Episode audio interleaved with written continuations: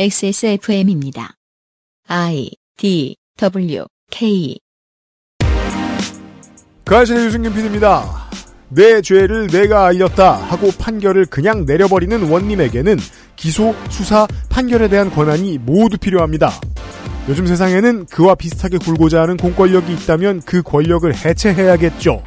2021년 4월의 사법 PK에서 권력을 잘게 나누는 작업의 가치에 대해 생각해보고 있습니다.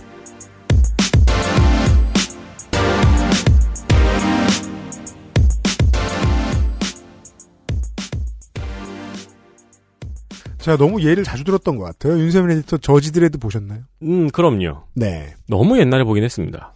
사법개혁이, 검찰개혁이 잘 이루어지지 않으면 미래는 저지드레드다. 제가 자주 얘기했습니다. 막 가. 가더니 판결하겠습니다. 그리고 쏴! 네. 그것은 많은 독재 국가들의 어제이기도 합니다. 그렇죠. 개혁을 할까?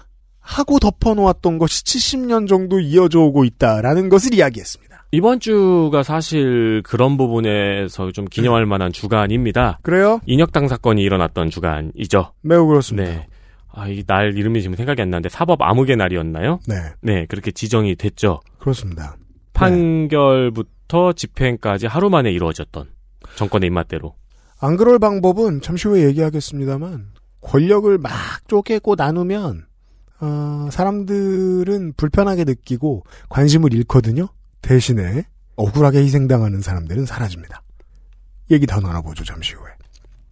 그것은 알기 싫다는 독일산 맥주효모로 만든 데일리라이트 맥주효모 비오틴, 이달의 PC로 만나는 컴스테이션, 액세스몰 프레그랜스 스토어, 나의 마지막 시도 퍼펙트25 전화영어에서 도와주고 있습니다.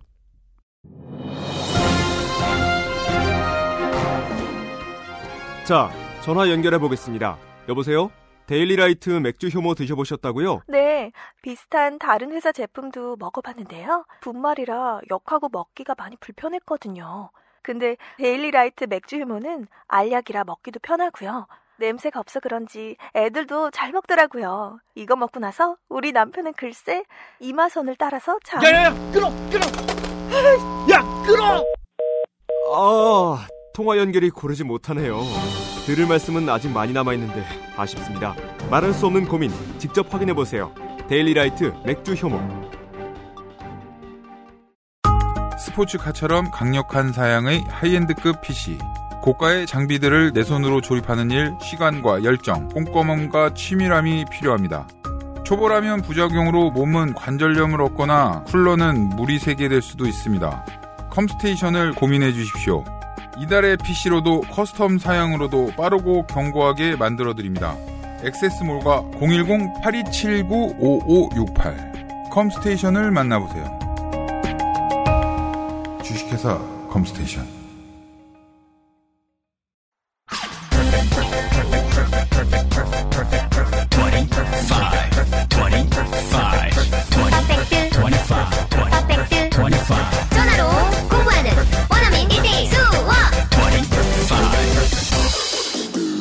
Why don't you call Perfect 25? 자, 퍼펙트 25 광고. 사건이 일어나면 가끔씩 네이버 지식이 내는 성지글이 발굴이 됩니다. 어, 그럼요. 이 사태를 예견한 질문들이 올라와 있는 거죠. 그러니까 예를 들어 막 어제 저희가 말씀드렸던 뭐 삼성증권 그런 사건이 있으면은 막 네. 삼성증권에서 주식이 그냥 막 발행되는 것 같은데요라는 질문이 1년 전에 올라와 있다든가. 아, 발치몽. 어 그렇죠 그렇죠. 알았어요. 네. 퍼펙트 25는 창업부터 지금까지 100% 비대면 영어 교육을 진행하고 있었습니다. 그럼요. 선지자죠. 그렇습니다. 이게 저희가 퍼펙트 25 좋다 좋다 이야기를 하니까 그러니까 네. 올해 들어온 청취자들을 중심으로 광고를 하다 보니까 음, 신규 입된 분들은 그 상품이나 플랫폼에 대해서 잘 모르실 수가 있어요. 그렇죠. 네. 여기는 창업할 때부터 지금까지 100% 언택트. 영어 교육을 하고 있었습니다. 스카이프를 통한 1대1 수업을 진행하고 있습니다. 그렇다면 강사진은 까다로운 치, 티팅, 티- 치팅을 하면 안 네, 됩니다. 그쵸. 티칭 테스트를 통한 우수한 강사진, 그리고 결정적으로 인상적이게 저렴한 가격입니다. 다른 유명한 어, 혹은 유명 연예인들을 데려다가 광고를 하는 네. 업체들과 비교해 보시길 바랍니다. 그렇습니다. 그리고 무엇보다 25분간의 전화 영어로 남들보다 긴 시간을 자랑하고 있죠. 딴 데는 10분 합니다. 그렇습니다. 접촉이 없는 영어 강습 퍼펙트 25가 변함없이 그알싫을 도와주고 있습니다. 감사합니다. 어, 퍼펙트 25는 프리토킹, 스피치, 글쓰기 훈련 등 11개의 과목 중 5가지를 선택해서 강의를 진행합니다. 그 홈페이지에 들어가면 여러분들도 확인해 보실 수 있고 또 네. 퍼펙트 25를 이용해 보신 많은 분들이 후기를 올려 주셨습니다. 네. 강의를 진행한 다음에 나중에 카카오톡으로 복습도 하고요. 음. 네, 다양한 이제 강의 프로그램을 선택할 수 있습니다. 네. 홈페이지에 찾아가 들어가 보시면 정보가 아주 자세하게 나와 있습니다.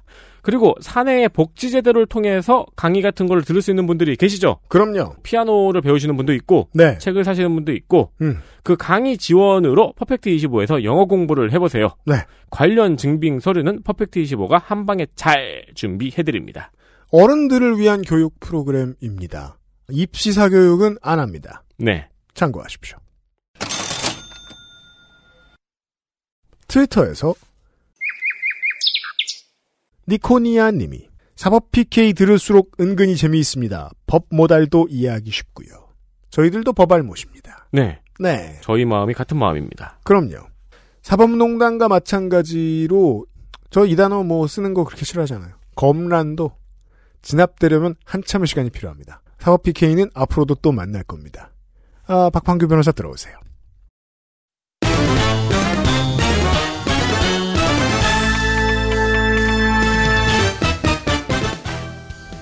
사법 PK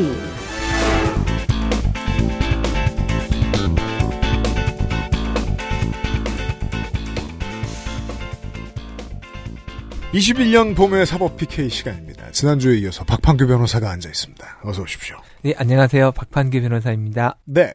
관심 있게 공부해도 이게 거짓말이죠. 관심을 엄청나게 가질 수가 없습니다. 저도 예전에 봤습니다.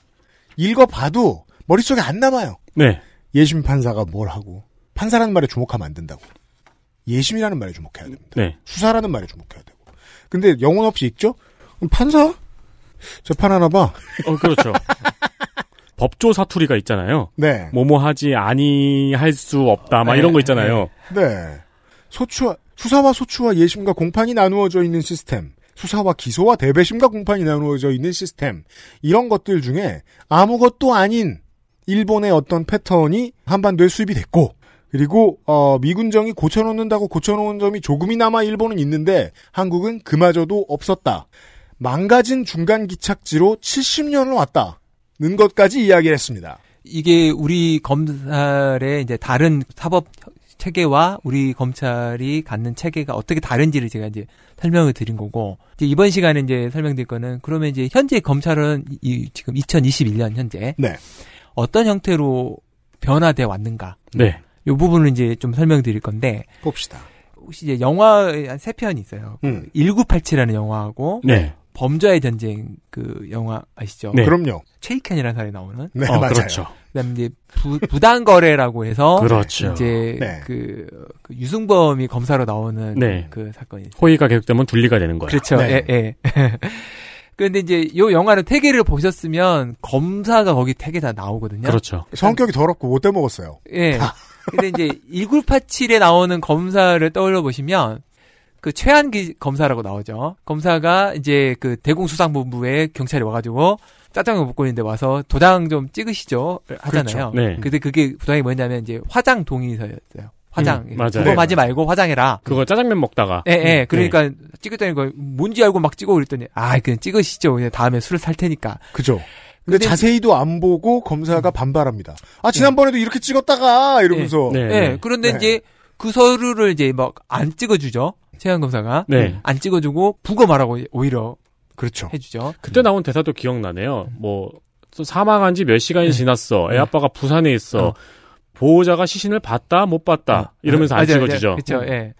그러면서 이제 그걸 부검하겠다고 하니까 그 다음 날 음. 검사장이 이제 부르죠. 검사장 방에 네. 불러가지고 음. 검사장이 막 벌벌벌 떨어요. 야, 너 왜, 왜, 뭐 어쩌려고 그랬어? 야, 너는 장인이 무슨 백이 있지만 나는 없어. 뭐 이런. 아, 그걸 보시면 1987년 그 당시에는 경찰이 더 셌어요. 그때도 이제 그런 대사가 나오죠. 그 네. 부장하고의 대화에서 네. 부천서 성고문 사건 때도 이렇게 네. 했다가 우리만 덤탱이 쓰지 않았냐. 맞아, 맞아, 예, 맞아. 예, 예. 네. 네. 그 당시에는 이제 왜 그랬냐면 사시 합격자 수하고 좀 보시면 돼요. 그래요? 사시 합격자가 1980년 80년까지는 한 40에서 100명 정도 했어요. 사시 합격자가. 겁나 적었네요. 네. 그러다가 81년부터 300명으로 증가를 했어요. 그러면서 그 전에 한 3배에서 4배, 6배 정도 증가한 거잖아요. 갑자기 네. 많아졌네요. 그렇죠. 그러니까 검사의 신규 임용 수도 그 정도 증가를 했어요. 그렇죠. 증가를 했어요. 그러다가 법관은 법관대로 검사는 검사대로 예. 늘었겠죠. 그렇게 온 게 87년까지는 그렇게 온 거예요. 증가는 했지만 아직도 검사 수가 그렇게 많지는 않았. 그, 네. 그러게요. 300명으로 늘리다니. 그 엄청 적잖아요. 그런데 96년부터 음. 검사가 1000명, 그러니까 사실 합격자가 1000명으로 늘어나요. 세 배씩 늘어나네요. 예, 96년에. 제가 이런 건 모르고 있었는데 사실상 그 야당의 검사 출신들 국회의원이 되는 사람도 많고 떨어진 사람도 많습니다. 사실상 검사가 됐던 사람 거의 전원이 야당에서 공천 한 번씩 받아본 수준인데요. 이렇게 적다면 어, 그렇죠. 그때는 그랬죠. 검사 전원을 본 것 같네요, 제가. 아하. 그러니까 이제 96년부터 이제 순차로 증가해가지고 2001년까지 1000명이 됐어요. 음. 그래서 쭉 이렇게 검사 수가 점점 점점 늘어요. 네. 점점 점 늘어가지고 현재 검사 수가 2,000명 정도 돼요. 음. 그러니까 이제 80년대하고 비교하면 그냥 이렇게 대충 계산하면 그때 한 200명이라고 보셨, 보셔도 될 것 같아요. 네. 80년에 한 100명 정도 뽑았을 때 음. 검사 수와 현재 한 1000명 정도 뽑았을 때 검사 수가 음. 2000명이니까 네. 네. 10분의 1로 줄이면 80년 한, 이, 한 200명 정도 있었을 거예요. 그때는 검사들끼리 다 알았겠네요. 다 알았죠. 근데 그러네요. 대신에 숫자가 적기 때문에 경찰력하고 부, 이게 부딪히면 약해요. 음. 음. 그런데 이제 87년에는 어느 정도 이제 검사 수가 좀 늘은 상태예요. 네. 그 상태에 이제 범죄와의 전쟁이라는 영화가 이제 등장하죠. 음. 범죄와의 전쟁을 보면 검사가 죽도를 들고 음. 유, 치장에 들어가서 그렇죠. 쉐이크를 막 두드려 패죠. 네. 수사를 하기 시작한 거예요. 쉐이크만 기억. 그렇죠. 검사가 이제 이제 직접 수사를 하게 된 거예요. 네. 아하. 그런 네. 징표군요. 그 범죄의 전쟁에서 음. 어 이게 87년에 이제 그 경찰의 그 고문으로 인해서 박정희 죽고 네. 그리고 나서 이 경찰에 대한 이제 통제가 필요하다. 음. 그러면서 범죄와 전쟁이라면서 노무현 노태우 대통령이 이제 범죄 전쟁을 선포하고 그 수사를 검찰에게 맡겨요. 음. 왜냐하면 검찰이 좀 더 경찰보다는 좀 더 민주화됐다고 보고 아, 경, 또한 예 그 전에 경찰이 너무 막했으니까. 그렇죠 고문을 많이 했으니까 네. 고문을 그러니까 그런데 거- 검찰이 그 수도 좀 된 거예요 이제 네. 예전에는 얼마 안 돼가지고 수사까지 막힐 수는 없었는데 87년에 81년부터 쫌쫌쫌쫌 늘었기 때문에 87년에는 인원도 좀 됐어요 수사도 할 여력이 생겼어요 네. 그러면서 이제 87년에 범죄 전쟁 때 그때부터 검사가 수사에 적극 개입하게 됐어요 음. 범죄와의 전쟁이란 그런 의미도 갖고 있군요. 예 그러니까 그때부터 이제 수사가 점점 확대됐고 노, 노태우 대, 그 대통령 이후로 이제 김영삼 이렇게 쭉 나가면서 음. 이제 점점 점점 검사들의 그 숫자가 늘어나고 권한도 점점 점점 늘어나고 수사 점점 늘어나요. 음. 이제 이 부당거래라는 영화를 보면 이제 어떻게 되냐면 내용을 보시면 경찰관이 사건 조작을 하는데 음. 검사가 그걸 발견을 해요. 눈치를 채죠. 눈치채죠. 그러면서 이 검사는 자기 스폰서를 이 경찰이 수사를 해가지고 불만이 많았어요. 태강건설. 예, 예. 그래서 이제 이 스폰서의 이익에도 맞고 사건 조작했다는 것도 발견했기 때문에 그 검사를 쪼기 시작해요. 찰린 그 류승범은 스폰서를 데리고 있었고 예, 경찰은 자신의 약점을 잡고 있는 또 건설사 예. 사장을 데리고 있어가지고 예. 이 상호 간의 이익이 상충해가지고 갈등이 생겼던 그렇죠. 거죠. 예, 예. 근데 뭐 그 내용까지 볼 필요는 없는데 거기서 뭐가 나오냐면 음. 부장 검사가 이제 이 스폰서를 하려고 하는 거를 못하게 막으려고 해요. 유승범이 수사를 막으려고 해요. 네. 그러니까 경찰의 수사를 하려고 했더니 부장검사가 막아요. 하지 마라. 네. 아까 말한 클리셰 같은 그 전형적 클리셰는 검사는 뭐 하겠다고 하면 부장검사가 하지 마 이렇게 네. 하는. 그러니까 이거를 언론에 흘려요. 흘리면서 근데 사건이 알려지고 그러니까 이제 수사를 막게 할 수가 없게 된 거죠. 이 영화를 설명하는 거는 이 검사는 수사가 막혔을 때 언론을 이용해요. 언론을 이용해서 그게 이제 그 최한 검사 1987년 사건에서도 최한 검사가 언론에 일부를 흘리죠. 네. 수사를 해야 되는 상황에서 수사가 막혔을 때 우회로를 찾는 거죠. 그 언론에 흘리는 장면도 재밌죠. 이렇게 예. 기자가 이렇게 오니까 그 검사가 네. 아유 아직 뭐 몇 살밖에 안 됐던데 이러면서 은근히 흘리죠. 그리고 그 자동차에 박스 하나 놔두고 안 싣고 어, 가버리잖아요. 그렇죠, 그렇죠. 검찰은 1987년까지는 권한이 좀 약했어요. 경찰이 워낙 셌고 네. 군부족제 하에서는 일본하고 똑같아요. 그러니까 일제 시대 때. 그 독재제 하에서는 경찰 권력으로 사법 자체가 다 움직여요. 그것은 독재 패턴을 좀 이해할 필요가 있습니다. 예, 예. 경찰 대신 원래 군을 장악해서 들어오는 군 출신의 예. 지도자가 독재자를 독재를 하게 되었을 때는 군을 내부에서 자꾸 쓰면 외부의 외교에 문제가 생기기 때문에 군처럼 경찰을 쓰죠. 그렇죠. 그러면 경찰이 군 역할을 대신 해주고 수사도 다 하고 네. 법원에 들어오면 법원과 법무부와 검찰은 그냥 어, 뭐라고 해야 될까요? 바지, 트라우저. 그죠. 가 되기 때문에 네. 사실상 어제 이야기했던 것보다 더 심한 문제인 거예요. 그 수사 소추 예심 공판 다 없어요. 다 없어요. 경찰이 다 해요. 경찰이 제일 센 거죠. 네. 이거는 예 독재를 좀 이해를 해야 얘기를 알 수 있습니다. 그런데 독재 시대를 벗어난 다음부터는 그 전에 경찰이 이렇게 셌으니까 견제할 어떤 다른 도구가 필요해서 의도적으로 검찰을 키웠다. 그렇죠. 그래서 군사 정권 하에서는 검찰 협조가 그렇게 필요가 없었어요. 그냥 경찰로 충분히 가능했기 때문에. 네. 그런데 이제 87년 그 민주화 항쟁 이후에는 검찰에 의한 경찰의 지위, 그러니까 검사 검찰이 하는 경찰을 통제하는 거. 네. 이게 꼭 민주화라고 인식을 하게 되는 거예요. 음. 경찰이 나쁜 짓을 많이 했으니까, 많이 했으니까 견, 검사가 해야 된다. 거- 견제할 권력을 주자. 예. 그러면서 이제 검사 권한이 점점 그 권한이 점점 검찰로 모이게 되는 거죠. 네. 그러니까 이거는 법제도가 바뀌어서라기보다는 실제 운영을 그렇게 하고 있- 있었던 거예요. 그리고 거기에 가장 중요한 게 인원이 점점 늘어나는 거예요. 이게 검찰의 인원이. 말씀하시는 걸 들어보니까 상황에 따라 정답은 없네요. 정답은 없죠. 그래서 결국 이제 직접 수사가 점점점 할 수 있는 여력이 생기는 거예요. 네. 점점 생기고 그 다음에 그러면서 이제 노태우하고 이제 김영삼, 김대중 정부 이 하에서는 검찰은 정치 세력하고 상호 협력 관계 유지해요. 그 협력 관계가 뭐 그냥 추상적으로 말하면 뭐냐? 그러면 구체적으로 말하면 이거예요. 법무부 장관, 민정수석이 다 검찰. 는 거예요. 김대중 정부까지는 그 인사청문회가 없었어요. 네. 가장 장관을 대통령의 가장 대통령 가장 코드가 맞는 사람이 장관을 하면 돼요. 네. 네. 총장도 하면 되고. 네. 그런데 이제 인사청문회가 생기고 나서 노무현 대통령 때 생겼는데 네, 왜냐하면 지금의 야당이 만들자고 난리를 쳤기 예. 때문이죠. 근데 그러면서는 이제 대통령의 가장 코드가 맞는 사람을 장관으로 시키기가 어려운 상황이 돼요. 음. 자꾸 이제 인사청문회 때문에 그러면서 이제 청와대 권한이 강화, 강화돼요. 점점점. 그러면서 민정수석의 역할이 더 커져요. 그래서 이 김대중 정부까지는 민정수석이 가장 기수가 낮았어요. 아 그래요? 검찰총장이 가장 기수 높고 총장보다 높지만 장관이 있었지만 사실상 뒷반 늙은이 같은 느낌. 어. 그 수석 그리고 민정수석은 기수가 낮고 음. 그냥 이게 연락책 정도 이렇게 운영이 되다가 네. 그때도 이제 검찰 출신이 다 있었죠. 음. 검찰, 민정수석 다 검찰 출신이 했어요. 그러니까 연락이 아주 잘 된 거죠. 네. 그런데 그게 이제 어 노무현 정부 들어서면서 그렇다면 이제 검찰의 역량을 일부러 키워주기 시작한 지 20년이 지나고 예. 노무현 정부가 들어왔어요. 예, 그러면서 이때 노무현 정부에서 검찰의 독립성을 보장하자. 이렇게 경, 휘둘리지 말고. 시작부터 그걸 강조했습니다. 예. 그러니까 아까 말했던 김대중 정부까지도 다 어떻게 보면 검찰은 정치와 굉장히 밀접하게 있었기 때문에 네. 독립성 보장하자. 이렇게 하면서 단절을 시키려고 해요. 아, 그게 이제 니네랑 안 놀아.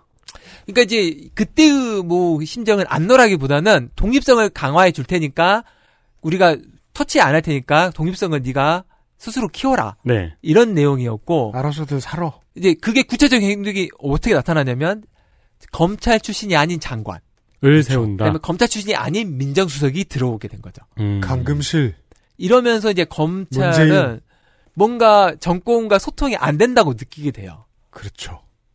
그 두려움은 어마어마하게 큽니다. 조직이 끈 때문에 움직이던 조직인데 예.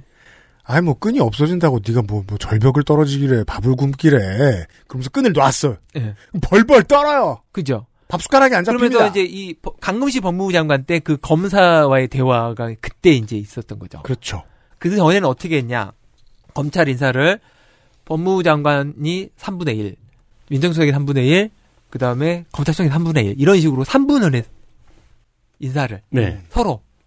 왜냐면 다 검사니까. 아, 검찰 내부에서는 이제 그런 왁구를 좀 잡았겠군요. 그렇죠. 다 검사니까. 네. 다 검사니까 각자 지분별로 나눠 가는 거죠. 네, 네. 네. 아, 여기는 이제 얘가 갈 때가 됐지, 이런 식으로. 네, 그래서 자기 사람 몇 명 해주고 음, 얘 사람 음. 해주고 이렇게 맞춰놨었는데 그러니까 대통령이 임명하는 거지만 사실상 검찰에서 협의를 통해서 얘를 하시죠. 약간 이런 그래서 느낌으로. 사실상 그때까지는 검찰은 자기 인사를 검찰 스스로 한다고 생각했을 거예요. 아, 중요하네요. 그런데 법무장관이 강금실 장관이 되고 네. 문재인 민정수석이 되니까 검찰의 인사 권한을 뺏겠다고 생각을 하는 거예요. 원래 없었지만. 그래서 나온 게 검사회 대화예요. 음. 검찰 인사를 왜 당신들이 하느냐.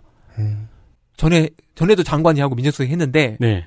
지금은 장관과 민정수석이 검찰이 아니니까 네. 우리 거 하지 말라는 거예요. 네. 그러면서 검찰총장이 하게 해달라고 했죠. 근데 결국 이제 그 부분은 결국은 이제 그렇게 되어 있다가 이게 이제 문재인 정부가 이제 그 노무현 정부가 끝나고 이명박 정부로 넘어가잖아요. 그럼요. 그럼 다시 옛날로 돌아가요. 그렇죠. 돌아갔어요. 어떻게 돌아갔냐? 장관도 검사. 네. 그다음에 민정수석도 민정수석도 검사. 그리고 그 윤- 윤석열 총장은 인사청문회 때 가장 쿨한 정부가 어디였냐 물어봤을 때 이명박 정부라고 그랬어요. 그렇죠. 기억하실 거예요. 네. 그때 윤석열 총장은 96 어, 아마 4년인가 그 임명이 됐었는데 음. 김명삼, 김대중, 노무현, 이명박, 박근혜 요렇게를 경험했어요. 음. 그리고 마지막 문재인까지. 네. 그러니까 이 중에서 검 자기가 그 아, 연차가 낮을 때는 아마 거- 잘 몰랐을 거예요. 어느 정도 되고 나서 노무현 시대와 노- 이명박, 박근혜 시대를 보니까 음. 가장 쿨한 게 이명박 정부였던 거죠. 네. 왜냐 민정수석도 네. 검사, 다시 돌려줬으니까. 검사. 음. 그리고 심지어는 MB는 검찰의 BBK 사건을 털어줌으로써 탄생한 정부였어요. 그 전까지 검찰의 역사를 볼 때 자연스러운 거예요. 수사하지 않을 권리를 행사해서 내가 붙들고 있는 상대 중에 대통령도 있는 거예요. 그렇죠. 그러네요. 수사하지 않을 가장 큰 권한을 들고 있는 거죠, 검찰이. 네. 그 갑자기 힘이 몇 배는 세진 거예요. 이명박이 대통령이 됐다는 그 자체로. 그렇죠. 그러니까 가장 강력한 권한을 가지게 됐던 거예요. 이게 그-. 그 이제 서사물이어서 실제 현실과는 다르겠지만 더킹이라는 영화를 보면은 거기 이제 부장검사가 정우성 씨가 부장검사를 하는데 정권이 바뀔 때쯤 대통령 선거를 할 때쯤 되니까 그 조인성 씨를 데리고 무슨 자료실로 들어가죠. 여기서 이제 우리가 사건을 고르면 된다. 우리가 지금 필요한 정권에 맞는 사건을 고르면 된다. 그렇죠. 네. 네. 지금의 우리 대통령은 우리가 수사하지 않고 있는 중인 대통령이다. 네. 그럼 우리 대통령이죠, 검찰 입장에서. 네. 이게 이제 박근혜 정부도 동일한 기조로 가거든요. 민정수석 검찰, 맞습니다. 장관 검, 검찰. 음. 근데 박근혜 정부는 왜 쿨하지 않다고 생각했느냐? 음. 제가 보기에는 비서실장도 검찰 출신이었어요. 김기춘. 네. 근데 김기춘은 너무 오래돼가지고 검찰을 이렇게 다 애들로 봐요. 아, 그렇죠. 너무 오래된 사람이라서 아니, 검찰 출신을 뽑으라고 했지만. 예, 예, 예. 근데 민정수석 법 자무부 장관까지는 좋았는데 비서실장이 검사 출신이 되다 보니까 거의 검사를 그냥 이렇게 어린애 취급하는 거죠. 오- 오히려 더 말이 안 통하는 느낌. 예.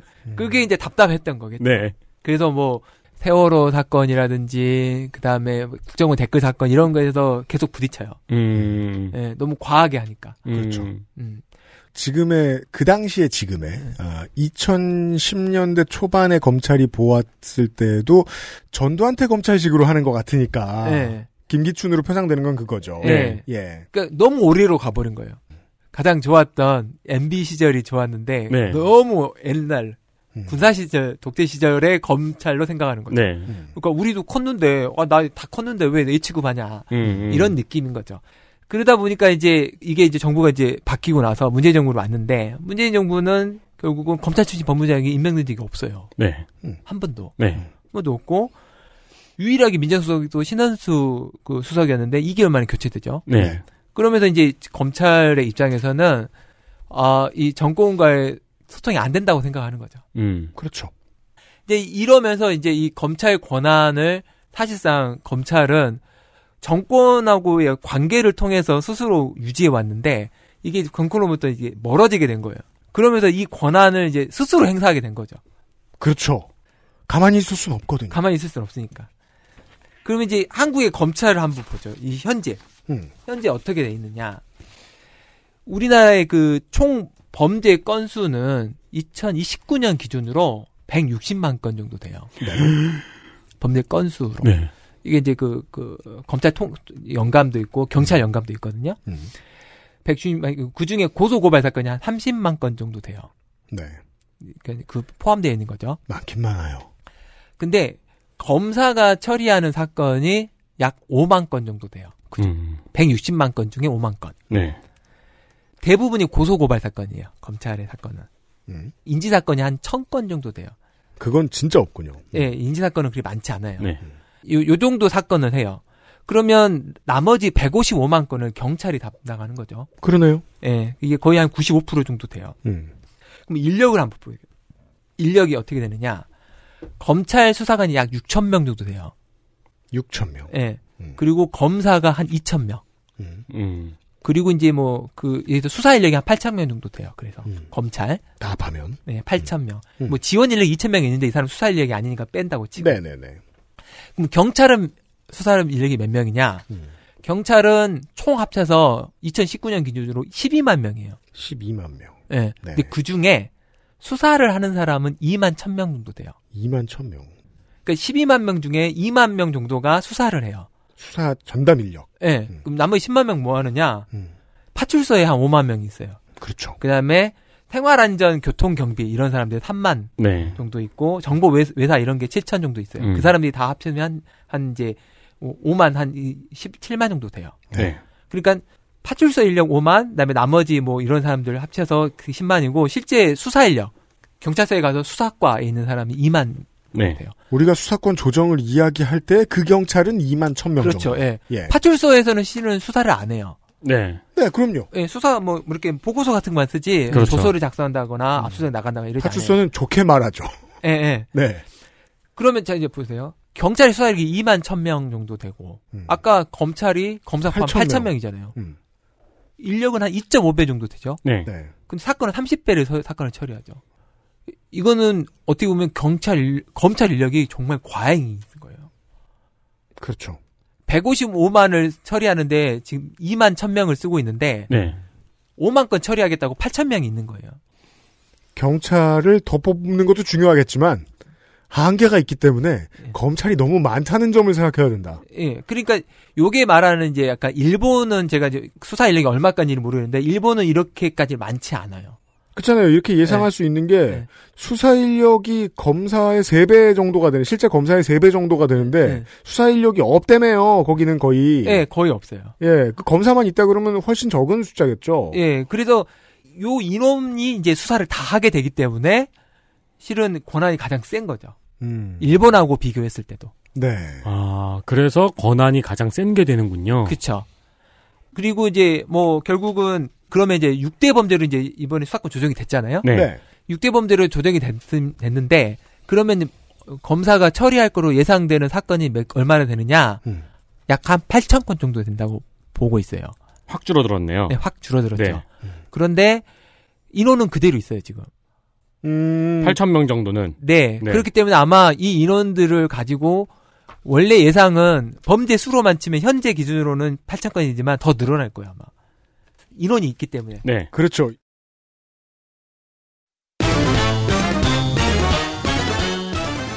없던 예, 일이라도 예. 만들어야죠. 어떤 것도 더 해서 더 할 거예요. 왜냐, 왜냐면 한 명이 1년에 한 건 하기는 좀 그렇잖아요? 그렇잖아요. 네. 그래서 아주 바람직하지만 그렇죠. 우리가 기재부를 떠올려 보자고요. 신났다고 다 잘라버리고 싶을 거예요. 검찰의 인력이 너무 많군요. 그래서 이제 요거는 조정이 돼야 되는데 그러다 보니까 이제 이게 수사 기소의 분리에 나오는 내용 중도 하나예요. 이 수사 인력을 너무 과다하기 때문에 분리할 필요가 있는 거죠. 음. 실제 직접 수사의 권력은 그래서 오히려 이 인원 때문에 직접 수사를 더 많이 하게 될 가능성도 있어요. 그죠. 인원을 유지해야 되기 때문에. 아. 그렇죠. 그래서 그러니까 더 정의로워서가 아니라 XSFM입니다.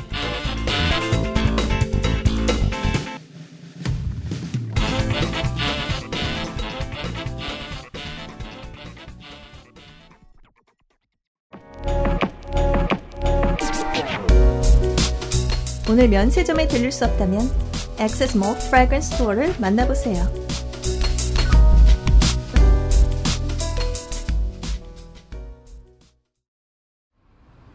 좋아요. 진짜 확실히 좋아졌어요. 어, 이렇게까지 효과가 좋을 줄은 몰랐어요. 자신감이 생기니까 어제는 소개팅도 했다니까요. 아, 저한테 진짜 잘 맞는 것 같아요. 저 이거 먹으니까 세상에나. 아, 저 이마선을 따라서요. 잠먹. 야야, 잠만. 마고 마고 마고. 누구 망하는 걸 보고 싶나? 말할 수 없는 고민? 직접 확인해 보세요. 데일리 라이트 맥주 효모. 10분으로는 부족합니다. 당신의 실력을 충분히 높일 수 있는 최적의 시간. 25분간의 전화 영어. Perfect 25.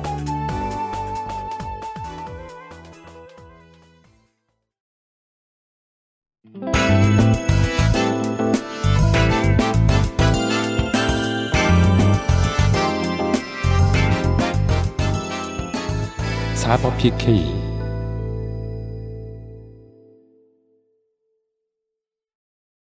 그러니까 더 정의로워서가 아니라 할 일을 만들어야 돼서. 그 조직은 원래 그래요. 조직은 할 일이 없으면 점점 줄어들기 때문에 조직을 유지하기 위해서 오히려 일을 더 만들죠. 네, 네. 네.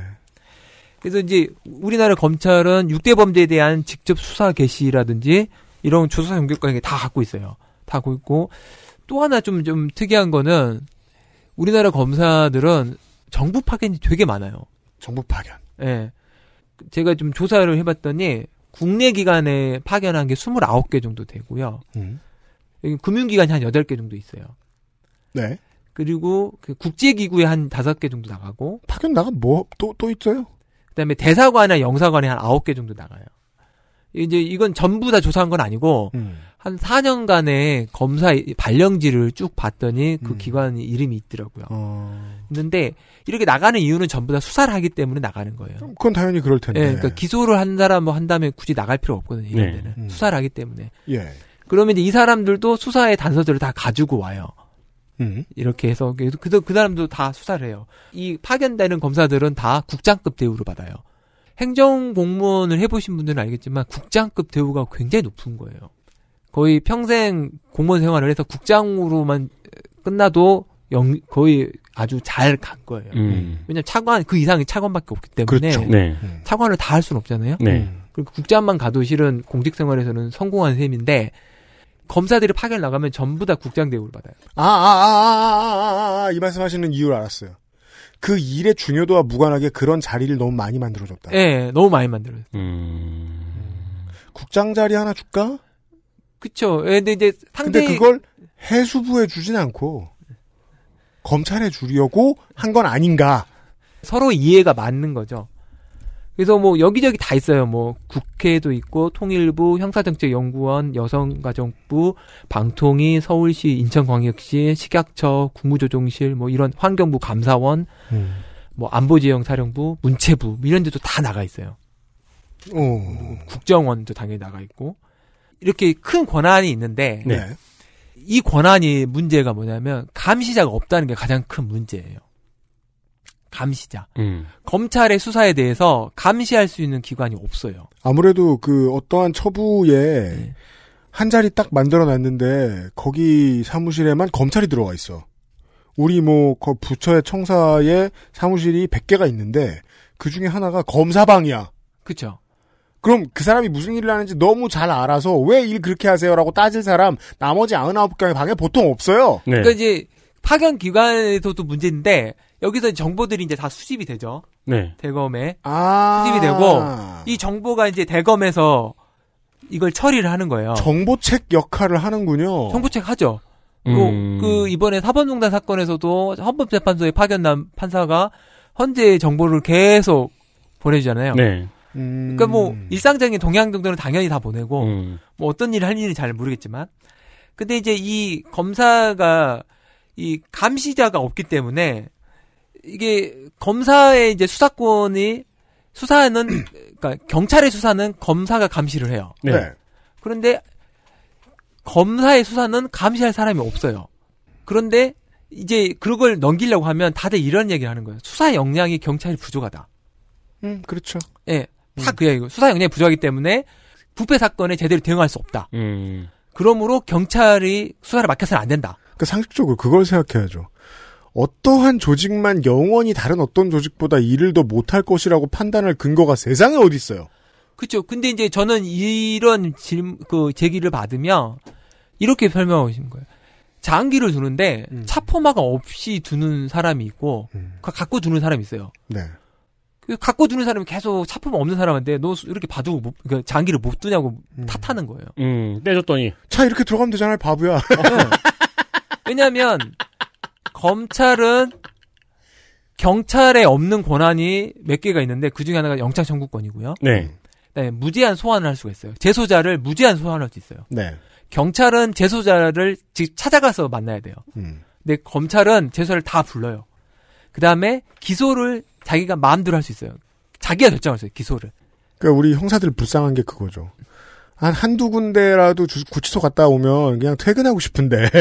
왜냐면 시간이 너무 오래 걸리니까. 예. 근데 검찰은 그냥 부르면 제깍제깍 다 와요. 근데 검찰은 일정표를 써놓고 가죠. 그러면은 저기 수사관들이 알아서 데리고 와요. 그러니까 그 한만호 그 사건에서 100몇 차례를 검사실에 소환했다고 하는데 그렇죠. 아마 검사가 교도소로 가야 됐다고 그러면 그렇게 못 가죠. 그렇죠. 음. 근데 그렇게 마음대로 부를 수 있어요. 그리고 또 하나가 이제 검찰 조서인데 조서는 이번에 이제 법이 바뀌었어요. 네. 검찰 조서는 경찰 조서에 비해서 증거 능력이 높았어요. 음, 원래 그랬어요. 원래 그랬어요. 근데 이번에 이게 없어졌기 때문에 요거는 이제 없어졌어요. 음. 하지만 여전히 남아 있는 거는 영장 청구권, 무제한 소환권, 기소 편의는 여전히 검찰에 남아 있기 때문에 음. 경찰은 이게 없어요. 없는데 그게 없으면 없는 애한테 너는 왜 이렇게 수사를 못 해? 그렇죠. 라고 말하는 거예요. 실제로 그 점에 있어서 현재까지의 개편안을 비판하는 사람들이 있죠. 이렇게 해가지고 뭐하냐. 네. 근데 그러면 결론이 더 가열차게 개혁을 해야 될 거 아니, 하자여야 될 거 아니에요. 그게 아니고 반대인 게 독특해요. 그렇죠. 어 이렇게 해줘봤자 경찰은 수사를 못하네. 다시 돌려놔. 그 왜냐면 이 세 가지가 안 되기 때문에 당연히 뚫을 수가 없고 또 하나는 뭐냐면 수사가 효율적으로 이루어진다는 거는 그냥 수사권을 한 명한테 다 몰아주면 돼요. 효율적이라는 효율적이라는 것은. 거는 음, 네. 검찰은 별건 수사가 무제한으로 그걸 가능해요. 마음대로 할 수 있어요. 시작은 뭐로 시작했지만 끝은 어디로 갈지 몰라요. 오만 대를 다 들르죠. 다 들르죠. 음. 들어갔다가 다시 돌아오기도 하고 뭐 이런 건데 이런 별건 수사가 이제 가능한 이유가 영장 청구권, 기소 편의가 다 되기 때문에. 네. 그렇죠. 자유이용권이죠. 예. 그러니까 기소 A를 썼다가 가보니까 실제로는 A 잘못을 안 저질렀어. 근데 쪽팔려. 그럼 Z 기소권을 쓰- 쓰는 거예요. 예. 그런 그 아까 말한 차포말을 다 갖고 있기 때문에 이런 것들이 다 가능한데 네. 그것들은 다 실은 인권 침해예요. 이번에 이제 조난간 그, 그, 그뭐 총장 대행이 인- 별건 수사를 제한하는 어떤 네. 걸 만들겠다고 했는데 네. 이런 강력한 수사 권한이 있으면 있을수록 별건 수사가 훨씬 더 용이해져요. 음. 그게 너무 답답한 거예요. 검찰한테 이런 걸 다 뺏어가면 그게 곧 인권 침해 우려라고 윤석열 전 총장은 말하잖아요. 어떻게 그렇게 말을 할 수 있는지 모르겠단 말이에요. 따라서 인권 침해를 최대한 덜 하려면 검찰만 인권 침해를 해야 된다는 게 윤석열 총장의 결론이 돼버린단 말입니다. 그렇죠. 그러니까 이제 그 논리가 제가 지금 가장 이상한 논리인데 네. 아까 말처럼 수사에 관한 형사 절- 절차를 압축적으로 하나로 몰아놓으면 인권 침해는 시- 더 올라가요. 당연합니다. 이게 당연한 거예요. 네. 네. 근데 이거를 분리한다고 하니까 인권 침해가 발생한다는 거예요. 음. 근데 그 논리는 뭐냐면 분리하면 범죄가 많이 늘어나고 범죄가 많이 늘어나면 인권 침해가 된다는 거예요. 음? 이, 이거는 재벌을 를 규제를 하면 나라가 망한다라는 논리 같은 약간 비약 있잖아요. 네. 네. 중간에 막 네. 갑자기 툭툭 건너뛰고 실제로 보면 검찰 사- 수사 중에 자살한 사람이 굉장히 많아요. 그럼요. 경찰 수사 중에 가살했다는 기사는 그렇게 많지 않은데 제가 기사를 찾아보니까 2005년부터 14년까지 한 90명 정도 되더라고요. 음. 검찰 수사 중에 자살한 네. 사람. 그리고 최근에 그 뭐 2019년에도 한 3명이 잇따라 3주 안에 자살했었어요. 단 8천여 명이 저지른 짓이에요. 음. 나쁜 비리 수사를 받던 육군 대령이 자살하고 청와대 근무했던 검찰 수사관이 자살하고 적축은행 관련한 피고발이 자살하고. 네. 근데 이런 것들이 왜 가능하냐면 별건 수사를 하기 때문에 그런 거예요. 그렇죠. 별건 수사를 하면 압박이 엄청나게 심해요. 음. 별건 수사를 하게 하면 수사가 잘 될 수 있는 거죠. 그렇죠. 이 검사의 눈 밖에 나면 나는 죄를 짓지 않았어도 큰일이 난다. 예. 라는 사방이 막힌 느낌을 받으면 극단적인 선택을 얼마든지 할 수 있게 되는데 이걸 수사를 하는 입장에서는 내가 지금 틀렸어도 다음엔 뭘로 쳐넣어도 쳐넣을 수 있다. 예. 이런 마인드니까 효율적이죠. 그렇죠. 그러니까 기본적으로 수사는 인권 침해예요. 기본적으로 그렇죠. 인권 침해고 그렇기 때문에 형사 절차의 모든 절차들은 인권 침해를 최소화하기 위한 게 수사 절, 절차예요. 맞아요. 그래서 단어 사용을 잘해야 돼요. 인권 침해 없는 수사라고 하면 안 되고 네. 인권 침해를 최소화하는. 그렇죠. 그리고 인권 침해를 최소화하게 하기 위해서 수사와 기소의 절차들을 계속 분리시키는 거예요. 그렇죠. 계속 분리시켜서 수, 그 인권 침해 요소를 점점점 줄이려고 하는 게 형사 제도인 거죠. 네. 근데 이제 문제는 범위를 잡는 데만 관심이 있으면 인권 보호는 점점 줄어들어요. 네. 그러니까 예를 들어서 이런 거죠.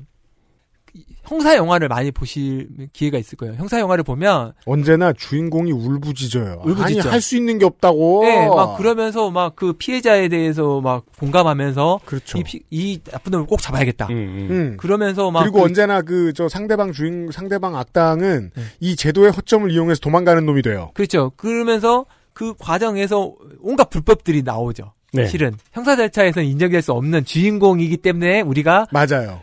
아 저렇게 그나마 들어주는. 들어주는. 하지만 네. 이게 주인공이 만약에 다르게 이용했다면 실은 뜨악할 만한 수많은 불법들이 형사 영화에 나오거든요. 음, 그렇죠.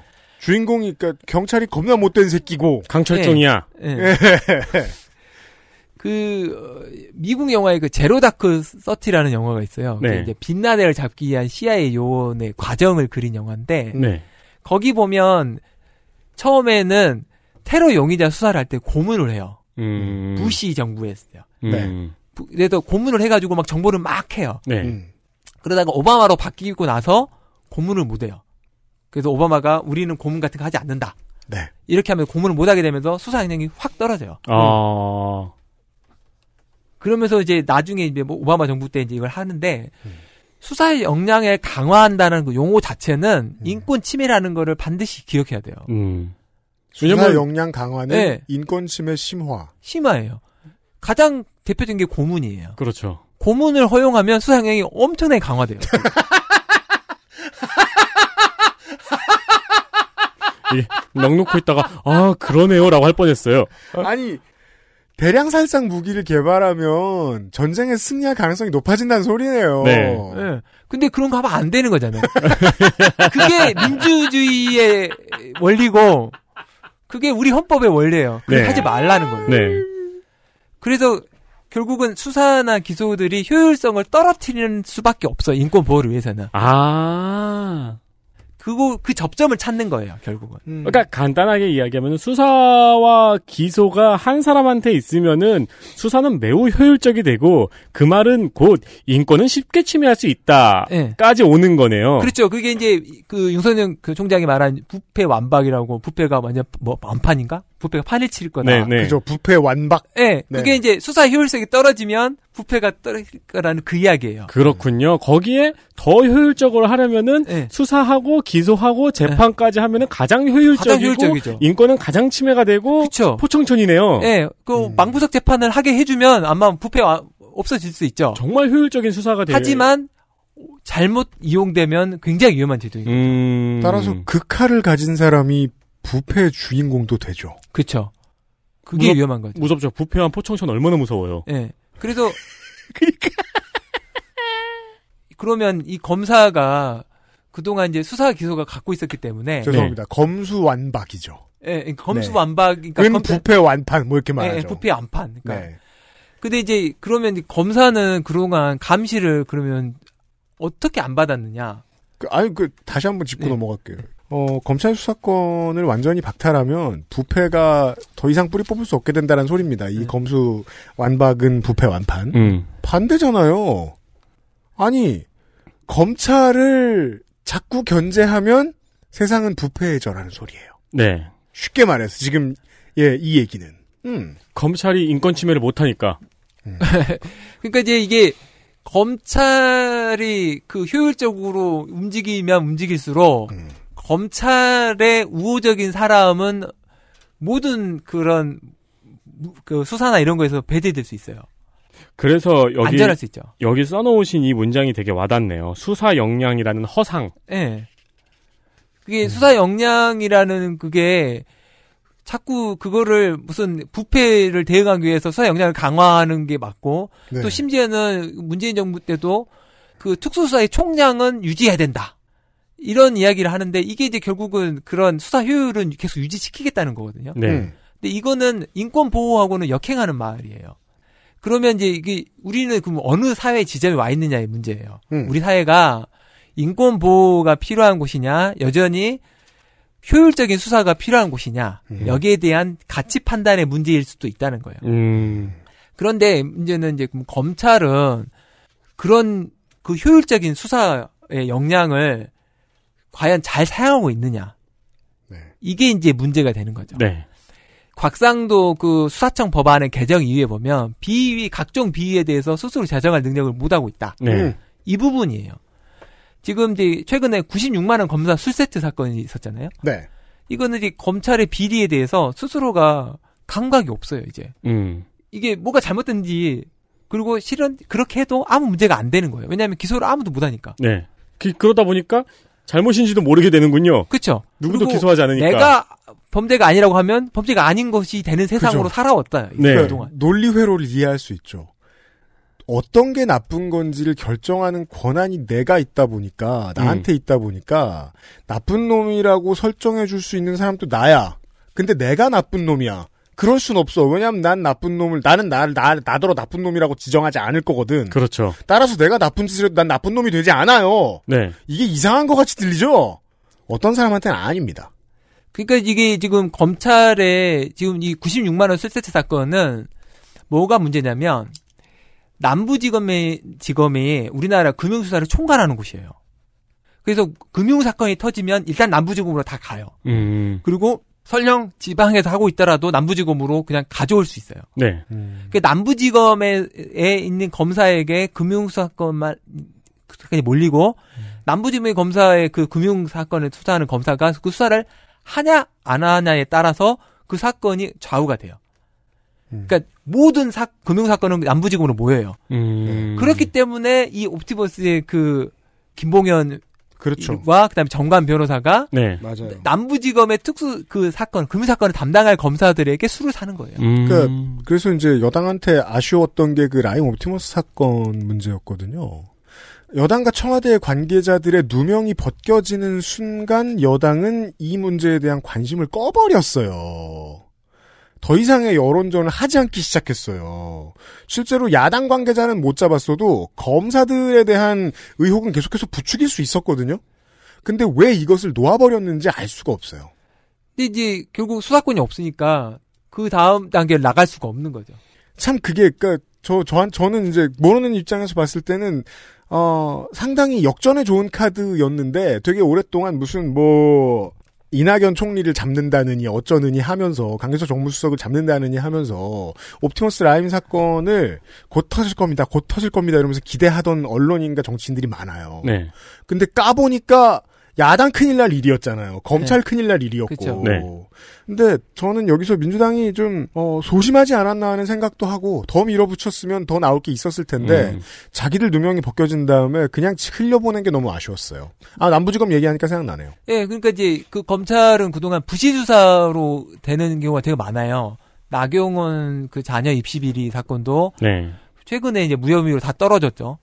그리고 BBK 사건 뭐 그것도 마찬가지고 그것도 가짜 편지로 사건이 바뀌면서 네. 기소는 정권 유보만 되고 BBK는 나중에는 그게 부실 수사가 되는 게 나중에 밝혀진 거죠. 그렇죠.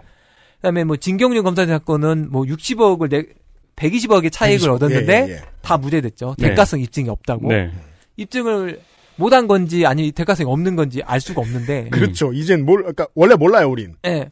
그 김영준 부장검사는 이제 고교 동창에게 스폰서 받아가지고 된 건데 음. 이 사람도 다 무죄되고 뭐 990만 원 정도가 뇌물로 인정돼서 그것만 살았어요. 음. 김학의 사건은 세 차례나 얼굴을 보여줬는데 예 무혐의됐다가 마지막에 됐고 최근에는 마지막 수사도 무슨 수사 청탁이라고 지금 수사 또 하고 있죠. 네. 네. 권성동 사건도 증거 없어 무죄됐어요. 이런 게 부실 수사예요. 내가 보기엔 다 제대로 입증을 안 하고 수사를 제대로 안 해서 무죄가 나오고 음. 이게 다이 공통점은 다 검사 출신들인 거죠. 이건 음. 일반적으로 국민들이 이해하고 있는 수준 그대로를 예. 생각하면 될 것 같습니다. 네. 그 다음에 이제 검사의 또 하나의 그 비, 각경 비리 중에 하나가 증거 조작이었어요. 네. 증거 조작의 대표적인 게 유우성 감찰 조사 사건. 그렇죠. 음. 그리고 이제 국정원 가짜 사무소 사건. 네. 국정원에다가 가짜 사무소 만들어두고 여기 압수수색 하라고 해서 압수수색 해가게 음. 만든 거. 거기에 이제 국정원에 파견 갔던 검사가 거기에 가담한 거죠. 그 다음에 이제 한명숙 총리 사건, 요거는 이제 지금 뭐 감찰하고 있다고 하니까. 네. 일본의 특수부가 예전에 그 록히드 사건이 있었는데. 네. 그때 이제 일본 특, 검찰 특수부, 동경 특수부가 그 신화가 만들어졌어요. 록히드 사건 때. 음. 그때 이제 전직 다나카 총리를 구속 기소하면서 그렇죠. 2009년이었어요. 네. 그러면서 이제 검찰 굉장히 셌었는데 이게 나중에 이제 검찰이 그 일본 검찰이 망하게 되는 사건이 음. 오사카 지금 특수부 거기서 증거 조작을 했어요. 플로피 디스크에 있는 파일을 조작해 가지고 증거 조작을 하다가 나중에 밝혀진 거예요. 음. 그러면서 이제 검찰들이 쭉 하면서 검 검찰이 쭉 이제 증거 조작이 나온 거죠. 그 일본은 이제 그 증거 조작으로 인해서 검찰이 맨- 굉장히 좀 약화됐었어요. 네. 그 뒤로는 검찰이 숙소가 거의 안 하고 있는데 아, 그런 일이 있었기 때문에 검찰의 수사권이 많이 축소가 되는군요. 그러니까 축소된 상황에서도 계속 수사권을 넓히려고 여러 가지 사건을 했었는데 음. 그 과정에서 이제 증거 조작이 나오는 거죠. 그래서 일본은 그래서 축소가 되는데 우리나라는 그런 사건이 쌓이고 쌓였는데도 축소될 기미도 안 보이는 없죠. 거네요. 없는 거고 그렇게 나오는 이유가 뭐냐면 수사를 시작을 하면 어쨌든 결론을 내야 돼요. 결론은 무조건 기소해야 돼요. 네. 맞아요. 그게 문제예요. 그걸 하려고 하는 조직이니까요. 예. 경찰이 수사를 하면 기소도 될수 있고 아닐 수도 있지만 어쨌든 왜냐면 그건 경찰이 해온 거니까. 예, 근데 검찰 입장에서는. 경찰이 기소 의견을 올려도 검사가 한 번 더 봐요. 음. 그래서 어 너 틀렸어 한단 말이에요. 네. 그런데 검사는 그 틀렸어 할 사람이 없어요. 음. 무조건 결론을 내야 돼요. 그러니까 그죠. 검사, 검찰이 수사하기로 마음 먹었으면 반드시 기소로 가야 돼요. 예. 그래서 검사가 이제 경찰이 수험 세계라고 생각해 보면 시험을 봐요. 그러면 채점을 거- 법원이 해요. 그런데 이 감독관이 검찰이에요. 자기네 부모님이에요. 음. 시험 감독을 이렇게 돌아다니는 거예요.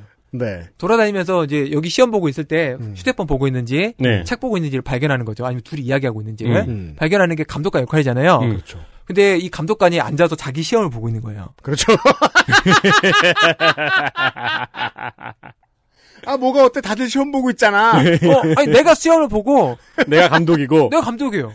원래 이 방에서 시험 보는 거야. 예, 그래서 옆에서 이렇게 보면서 어, 컨닝 안 하는지 보고 있으면서 자기는 그냥 하는 거예요. 그렇죠. 근데 이 사람이 컨닝을 할지 뭘 할지를 알 수가 없는 거예요. 그렇죠. 네. 근데 법원은 답안지만 갖다 주면 그것만 보기 때문에 이게 감독이 제대로 된 답안인지 아닌지를 몰라요. 그렇죠. 그 그동안 그렇게 한 거예요. 그동안. 음. 그래서 이런 그 부실 수사, 이 부실 수사를 다른 사람이 봤으면 부실하다고 이야기를 했었는데, 했는데 예, 안 하고 음. 증거 조작이 있어도 다른 사람이 봤으면 안 하잖아요. 음. 그 부당거래에서 유승범은 경찰의 수사 조작을 발견할 수 있었단 말이에요. 네. 컴퓨터도 발견할 수 있어요. 근데 안 해요. 왜냐하면 자기 사건 하기 바쁘니까. 음. 내 시험 보기 바쁘니까 남 컨닝 할 거 조사를 안 해요. 네. 수사 기소가 분리가 되면 경찰이 제대로 수사했는지 부실 수사했는지 증거 조작했는지 이 잡지 잡을 수 있어요. 그러고 보니까 부당 거래가 굉장히 그걸 잘 보여주는 영화네요. 그렇죠. 그러니까 음. 경찰을 경찰의 스폰서가 있고 검찰의 스폰서가 있는데 네. 이두 스폰서가 둘 다 건설 건설 회사인데 음. 한 건물을 놓고 경쟁을 하잖아요. 네, 그렇죠. 그래서 경찰이 계속 이쪽 스폰서를 공격을 하니까 검찰이 그걸 막아서는 네. 네. 그, 대립이 굉장히 잘 나와 있는 영화네요. 그렇죠. 그러면서 그 역공을 하는 게 이제 수- 수사 조작, 유괴 사건을 조작한 거를 발견해도 약점을 잡잖아요. 그렇죠. 그리고 그 경찰의 가족을 털죠 계속. 그렇죠. 예. 근데 어쨌든 경찰의 수사가 잘못된 점을 발견할 수 있는 곳이 검찰인 거예요. 음. 근데 검찰의 수사가 잘못된 거는 발견할 사람이 없어요. 없죠. 그게 문제인 거예요. 네. 감독관이 없는 수험생이에요. 음. 유일하게 검찰만. 좋은 표현인 것 같아요. 이제 그렇기 때문에 이 검찰이 스스로 이제 견제 균형을 상실하는 거죠. 이 검사 제도는 기본적으로 경찰 권력하고 분리가 되어 있는 거고 네. 경찰의 수사가 제대로 되는지 아닌지를 보려고 그다음에 그거를 그 강제 수사의 권한을 추- 최소화하거나 법에 제대로 맞게 하려고 대륙법이나 미국은 그런 여러 가지 제도를 만들고 있는데 그런 것들이 다 통합되어 있는 게 우리나라 검찰이고 그러다 보니까 부실 수사나 증거 조작이 있을 때 서- 발견을 못 하는 거예요. 음. 아무도 못 봐요. 그래. 이제 지금 이, 이런 상태에서 우리나라 검사는 수사를 개시하고 종결하는데 아무 문제가 없고 6대 범죄로 이제 축소가 됐잖아요. 네. 네. 6대 범죄 축소가 됐지만 여전히 6대 범죄에 한해서는 수사 개시도 막 하고 종결도 자기가 해요. 음, 음. 여전히 6대 범죄 하에서는 감독관 없는 시험을 보고 있는 거예요. 그렇죠. 여섯 문제는 가지고 있네요, 아직. 갖고 있죠. 예. 갖고 있고 그 거기서 말하는 어떤 뭐 부실 수사가 있든 증거 조작이 있든 발견할 방법이 없어요. 음. 현재는. 그러면 이제 이런 수사 기소 분리라는 것이 모두 분리가 되는 거냐? 그건 아니에요. 뭐냐면 미국의 특별검사 제도가 있잖아요. 네. 특별검사는 수사를 해요. 그 보이시죠? 미국은 예외적 제도로 특별검사를 두는 거예요. 음. 예외적 제도로. 근데 우리나라는 평상시의 제도가 검찰 제도인 거죠. 음, 네. 수사 기소를 다 하는. 그러네요. 그러니까 이게 너무나 강력한 권한을 평상시에 다 갖고 있는 거죠. 그래서 이 그러니까 우리나라에서 지금 그러면 수사와 기소를 할 수 있는 곳이 이제 없냐? 그 검찰 말고 없냐? 공수처는 있어요. 공수처. 예, 공수처는 있는데 공수처는 뭐 잘 보면 고위 공직자가 한 뭐 제가 지금 정확히 기억하는데 한 20, 10 몇만 할때 그 정도 있는데 네네. 그 중에 판사와 검사의 사건만 수사와 기소를 할 수 있어요. 네. 나머지 사건은 수사만 하고 고- 기소는 검찰에 넘겨요. 그렇죠. 네. 그러니까 판검사를 빼고는 수사 기소가 분리가 돼 있어요. 공수처는. 그 이해를 못하는 사람들이 얘기하거나 아니면 이걸 이해를 못하게 하려고 하는 공작 중에 하나입니다. 금태섭 의원이 자꾸 말을 했던 옥상옥. 네. 이거 옥상옥 아니에요. 그렇다면 공수처를 수사할 수 없어 생기는 일이 있어야 되잖아요. 네. 공수처는 검찰이 수사하면 되고 경찰이 수사하면 돼요. 맞아요. 예, 예. 그러니까 공수처 검사는 검사 수사할 수 있어요. 음, 할수 있는데, 그러니까 공수처의 대부분의 권한은 수사 기관으로서만 권한이 있고 기소권이 없어요. 네. 없고 판사 검사에 대해서만 수사 기소를 할 수 있는데 이건 어쩔 수 없는 한계라고 보고 그렇게 인정해 준 거예요. 예외적으로. 음. 근데 6대 범죄에 한해서는 검사는 그냥 다 할 수 있어요. 수사 기소를 다 현재도 네. 분리가 없죠. 그렇기 때문에 이제 그 남용을 견제할 수 없는 게 가장 큰 문제고 남용을 견제할 수 없는 이 수사 기소 게 통합된 사건에서 가장 발생할 문제가 별건 수사예요. 별건 수사. 음, 별건 수사가 수사 기소가 분리가 안 됐을 때 나오는 가장 큰 문제예요. 네. 그리고 뭐 온갖 꼴을 털 수가 있어요. 백몇 군데 털수 있고 가족도 털 수 있고 그러니까요. 참고인들 무수하게 불러서 음. 계속 뭐 뭐 사기로 뭐 기소가 돼- 뭐 이렇게 수사를 하고 있는데 이 사람의 횡령도 볼 수 있고 대출 사기도 보고 다 봐요. 네. 우리는 그걸 똑똑히 봤어요. 예. 수사하고 싶어 수사하는 게 아니고 그냥 저 사람이 죽었으면 좋겠어서 하는 거구나. 라는 것들. 뭐 사돈의 팔촌까지 다 들여다볼 수 있는 거죠. 예. 그래서 이 비유 문제를 검찰 스스로는 제가 보기엔 자정할 능력은 이미 안 됐다고 판단이 된 것 같아요. 제가 음, 보기에는. 음. 96만 원 술세스 사건은 검사가 더 이상 거기에 대해서 감각이 없다고 보여요. 음. 스스로의 비위에 대해서. 아니 감독관이 시험을 보는데 본인이 컨닝하는지 감독관이 어떻게 알아요? 모르죠. 그렇죠. 난 네. 감독하는 중이거든요. 그렇죠. 시험 보는 중이지만. 네. 그래서 제 생각에 기소를 분리를 하면 지금 이제 법안에는 어떻게 돼 있냐면 수사청을 만들어서 6대 범죄 수사청을 만들면 만들면 이제 분리를 하잖아요. 그럼 여전히 검찰은 그래도 강한 권력 을 갖고 있어요. 뭐가 있냐면 수사 지휘를 할 수 있어요. 수사 지휘를 할 수 있고 보안 수사도 할 수 있어요. 그러니까 이제 기소 의견으로 올라오면 네. 추가 수사를 본인이 직접 할 수도 있고 아. 다시 보안 수사를 지시할 수도 있어요. 그다음에 그거 제- 수사 제대로 못하면 징계도 청구할 수 있고 음. 영장 청구도 할 수 있고 기소도 여전히 할 수 있어요. 가장 큰 곳이 실은 영장 청구권이에요. 여전히 수사가 기소가 분리가 돼도 영장 청구권은 검사한테 있어요. 아 그래요. 예, 일본은 경찰이 있다 했잖아요. 음. 네. 예, 근데 우리나라는 검찰이 여전히 남아요. 수사 분리를 해도. 그러면 어느 정도는 아직까지 수사를 안 할 권력이 검찰한테 있네요. 그러니까 안 있죠. 하는 것까지는 아니어도 네. 약화시킬 권력이 있네요. 있대요. 있죠. 그 영장 형권이 있고 네. 경찰이 수사를 하려고 신청을 했을 때 기각할 수 있으니까. 네. 한 걸음이죠, 아직. 예, 그러니까 네. 수사 기소가 분리가 돼도 여전히 검찰은 영장 청구권이 있기 때문에 그, 그 경찰의 영장을 직접 청구할 수 없기 때문에 네. 여전히 검사가 그걸 갖고 있는 거예요. 그 음. 이유는 헌법에 검사의 신청에 의해서 법관의 발부한 영장에 의해서 발부한다. 이렇게 되어 있기 때문에 그런 거예요. 아, 그걸 바꾸려면 개헌을 해야 되는군요. 예. 근데 물론 뭐 그거는 좀 해석의 여지는 있는데 어쨌든 이제 중대수사 김홍민 의원의 법안을 이제 중대범죄수사청이 만들어지면 국가수사본부가 경찰에 하나 있고 네. 그 다음에 중대범죄수사청 이 하나 생기고 그렇습니다. 그다음에 자치 경찰의 일부 수사권이 좀 인정이 돼요. 음. 그러면 이 세 개가 각각 그 수사 권한이 나눠지고 이것들이 서로 견제하게 되는 거예요. 네. 이게 이제 민주국에서 말하는 권력 분리를 통한 상호 견제, 음. 균형 원리. 네. 그런데 수사 효율은 떨어지죠. 그렇죠.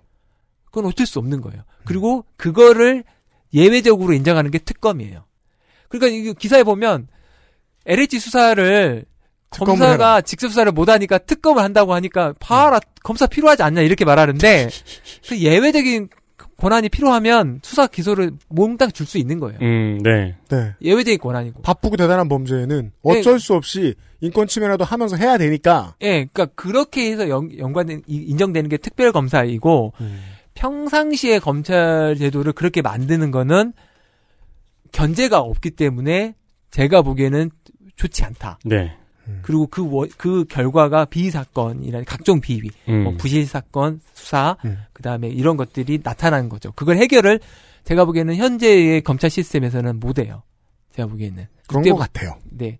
그래서 경, 그, 검찰은 그동안 이제 형사사법에 관한 모든 권한을 보유해 왔어요. 그래서 이번에 처음으로 6대 범죄 나머지를 넘겨줬지만 여전히 6대 범죄는 남아있고 그 범위도 상당히 많아요. 육대 범죄가 되게 진짜 그 알토란이에요. 맞아요. 예. 네. 음. 부패. 경제, 공직자, 선거, 방위 사업, 대형 참사 등 뭐 주요 통신 기반 시설 사이버 범죄, 특가법, 뇌물 수수, 네. 사급 이상 공직자, 음 5억 원 이상의 횡령, 배임, 사기. 예. 그렇게 생각해 보면 어찌 보면 검찰은 이번 조치를 통해서 그렇게까지 많이 권력을 내려놓은 게 아닐 수도 있어요. 그러니까 예. 중요한 건 아직 다 쥐고 있는 느낌이죠. 그리고 그 거기에 포함해서 관련 사건도 할 수 있어요. 아 어차피 이걸 가지고 있으면 예. 근데 네. 그 사건을 하면서 관련 사건도 할 수 있기 때문에 제가 보기에는 크게 줄어지진 않아요. 듣고 보니까 그러네요. 예, 그래서 여전히 많기 때문에 그거 부분을 이제 수사 기소가 분리가 되면 좀 더 아까 말했처럼 수사에 관해서 발생하는 문제들을 조금씩은 줄일 수 있어요.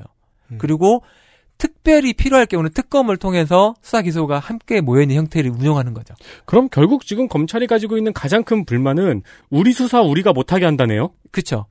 그게 이제 윤석열 검찰총장이 말하고 있는 음. 그, 불, 그 반대 이유인 거죠. 네. 그래서 지금 다시 보면 법 집행이 비효율이 되기 때문에 인권치가 발생한다. 이거는 아까 제가 설명드렸죠. 말이 안 돼요. 그렇죠. 법 예. 집행이 가장 효율적인 때는 일제 강점기였다. 그렇죠. 그때 가장 잘 당했어요. 그리고 수사, 기소, 공소부가 분리될 수 없다. 이건 음. 또 틀린 말이에요. 분리될 수 있어요. 그거는 법- 제도의 선택의 문제지 네. 본질의 문제가 아니에요. 네. 원래란 없다. 네. 예. 그리고 이것들이 치해 법권이 된다라는 거는 오히려 검사가 수사를 안 함으로써 어떤 수사도 할 수 없는 상황을 만드는 것보다는 경찰의 수사를 검찰이 통제하는 방식이 훨씬 더 나아요. 음. 오히려 검사가 안 해버리면 아무도 수사를 못 하거든요. 그렇죠. 그래서 그 옵티무 그 남부지검에서 검찰 금융 수사를 안 하면 우리나라 아무도 안 해요. 근데 검찰이 죽어도 기소를 안 해도 경찰이 쑤실 수는 있잖아요. 근데 사건을 가져가 버리니까. 어, 예. 그러니까 이제 앞으로 바뀌게 되면은 지금은 이제 검찰이 기소를 거부해도 경찰이 거기를 쑤실 수는 있잖아요. 쓸 수 있죠. 그럼 언론이 알게 되고. 예. 그 전에 어떻게 되면 남부에서 사건을 수사하고 있는데 경찰 하겠다 그러면 경찰로부터 사건 넘겨받아요. 음. 가져와 버려요. 그리고 캐비넷 넣어놓고 안 해요. 아무도 모르게. 네. 예. 안 하면 아무도 안 해요. 네. 왜냐하면 경찰은 수사 지휘를 받기 때문에 그걸 할 수가 없게 된 음. 거죠. 이제는 할 수 있어요. 음. 그러면 이제 서로 안 하면 서로 견제하겠죠. 네. 그렇죠. 서로 안 하면 얘가 안 한다고 하면 검찰이 막왜 경찰이 이거 안 하느냐. 음. 그리고 걔가 안 하면 그 고발인이 검찰에 또 넘겨줘요. 우리 이 사건 수사 안 한다고 고발할 수도 있고. 네. 그러면 이제 경찰이 넘어오는 거죠. 네. 근데 검찰에만 있으면 함흥차사예요. 어떻게 된줄 몰라요. 그냥 계속 묵혀 있는 거예요. 캐비넷 속에. 아까 말한 더킹에서 나오는 캐비넷 안에 묵혀놓고 있다가 네. 하나씩 꺼내는 거죠. 네. 정말로 효율성은 떨어지겠네요. 네, 네, 효율성은 발전을 했으니까. 근데 어쨌든 상호 견제가 될 수 있는 거죠. 그렇죠. 예, 음. 그게 가장 중요해요. 견제한다는 거. 그리고 민주주의가 이제 퇴보된다고 말하는 거죠. 윤석열 총장이. 수사기회가 분리가 되면. 맞아요. 그, 이- 그 이유는 그거예요. 부패가 판에 찍게 되면 민주주의가 폐보된다는 거예요. 음. 수사 역량을 떨어뜨리면 범죄가 많아지고 많아지면 민주주의가 퇴보한다. 음. 근데 오히려 반대죠. 민주주의라는 거는 절차적 권리를 보장하는 것이 이게 원칙이고 적법 네. 절차라는 게 민주주의 원칙인데 그런 절차들은 비효율성을 상정하는 거예요 기본적으로 네. 하고 그 절차들이 많으면 많을수록 인권 보장이 되기 때문에 결국은 제가 이제 말을 첫 이 이 방송 첫 후에 말한 곽상도 의원의 그 개정 이유를 보면 이 수사 기도가 왜 필요한지가 정확히 나와 있고 네. 제가 이 설명을 듣고 나서 윤석열 총장 이야기를 다시 곱씹어 보면 음. 맞는 말이 거의 없어요. 그러니까 윤석열 총장의 정리는 어, 수사권 조정 분리를 하면은 수사 효율이 떨어지고 네. 수사 효율이 떨어지면은 부패가 만연하고 네. 부패가 만연하면 민주주의가 퇴보한다는 얘기잖아요. 그래서 인권 침해도 되고. 저 이거 비슷한 후기 본 적 있어요. 무슨 소리예요? 옷을 샀는데 옷이 안 온 거예요. 네. 그래서 그 옷을 산 사람이 후기에 뭐라는 게냐면은 옷이 안 오면 난 친구들 사이에서 찐따가 되고 음. 찐따가 되면 난 자신감을 잃고 음. 자신감을 잃어서 나는 취업을 못 하고 음. 내가 취업을 못 해서 우리 가족 경제가 무너질 것이다. 그렇죠. 라고 후기를 남긴 유명한 글이 있거든요. 그럼 국가 경제도 흔들리게 되고 그렇죠. 네. 부패가 판을 치게 돼요. 그게 다 옷이 늦게 왔기 때문이거든요. 그러니까 옷이 빨리 오든지 수사 기소권을 그냥 검찰한테 몰아주든지 둘 중 하나는 해달라. 그렇죠. 네. 윤석열은 약간 비약을 비약을 해버려서 이상한 데로 가고 있는 거죠. 그래서 결국은 이거는 이제 선택의 문제예요. 제도를 어떻게 선택할 거냐, 음. 그리고 검사의 검찰의 문제를 어떻게 해결할 거냐의 문제인데 네. 제가 보기엔 수사 기소가 여전히 같이 하나에 있는 한은 어떤 자구책도 제가 보기엔 통할 가능성이 별로 없어 보여요. 음, 결국은 이건 분리를 해서 네. 분리를 해서 기관 간의 상호 견제를 통해서 해결해야 될 문제예요. 네. 부재 수사, 그다음에 증거 조사 이런 문제들. 토론의 거리로는 되겠네요. 그러니까 어느 게 오, 오- 어느 게 맞느냐는 끊임없이 논쟁을 해야 될 분야네요. 예, 네, 그렇죠. 이건 또- 틀렸다라고는 절대 말할 수 없는. 예, 근데 다만 제가 이제 말씀드린 거는 윤석열 총장이 말하고 있는 인권 침해가 될 거라는 말은 전혀 맞지 않는 말이다. 음. 그렇습니다. 경우에 따라서 수사와 기소를 한꺼번에 해야 될 때도 있다는 걸 박판규 변호사도 설명했습니다. 정말 그럴 때 특검이 있는 거다. 그런 거 아니어도 비슷한 느낌으로 양대 권리를 다 가지고 있는 것처럼 보일 수도 있는 기관들도 있어요. 사법권이 경찰 검찰에만 있는 게 아니죠. 감사원도 가지고 있고요. 경우에 따라서는 어, 구청의 직원도 가지고 있어요. 국세청도 가지고 있고요. 네. 어, 한꺼번에 원스톱으로 처리해야 될 소소한 일들도 있을 수 있어요. 하지만 그 어떤 경우에도 견제가 필요하다는 것만큼은 분명합니다. 그걸 반대하느냐 아니냐가 결국은 지금까지의 논쟁의 초점이 아닌가 싶습니다. 검찰은 견제를 받아야 한다 아니다. 예. 혹은 지금까지는 안 받아왔다. 네. 그렇죠. 그래서 이제 뭘 어떻게 해석했기 때문에 수사 기소 융합이 세계적 추세라고 윤석열 총장이 말하는지 역설적으로 이해를 했는데요. 그래도 그렇게 말하면 그건 절반 정도는 거짓말입니다. 어, 진짜 부당거래가 계속 생각이 나네요. 그 둘이 대립, 최철기 반장하고 이제 예. 둘이 대립을 하다가 처음에는 경찰이 깡있게 덤볐는데 예. 결국에는 무릎을 꿇잖아요. 왜냐면 방법이 없으니까. 다른 건으로 이제 털은 거죠. 네. 음. 그러니까 검찰한테는 여러 가지 카드가 있는데 경찰한테는 방법이 없으니까 결국에는 무릎을 꿇게 되잖아요. 네. 봄의 사법 PK 시간이었습니다. 아, 이거 너무 재밌네요. 그리고 그러니까 모르, 생각보다 엄청 재밌잖아 이거. 모르는 걸 진짜 많이 알았어요. 네. 어, 중수청 좋네요. 박판규 변호사 수고 많으셨습니다. 네, 감사합니다.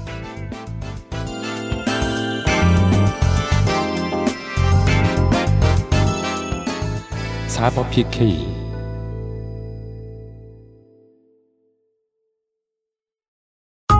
순행은 커스터마이징에 따라 효율 차이가 큽니다. 컴스테이션에 문의하십시오. 주식회사 컴스테이션. Artisan by John Varvatos. Access Mall Fragrance Store as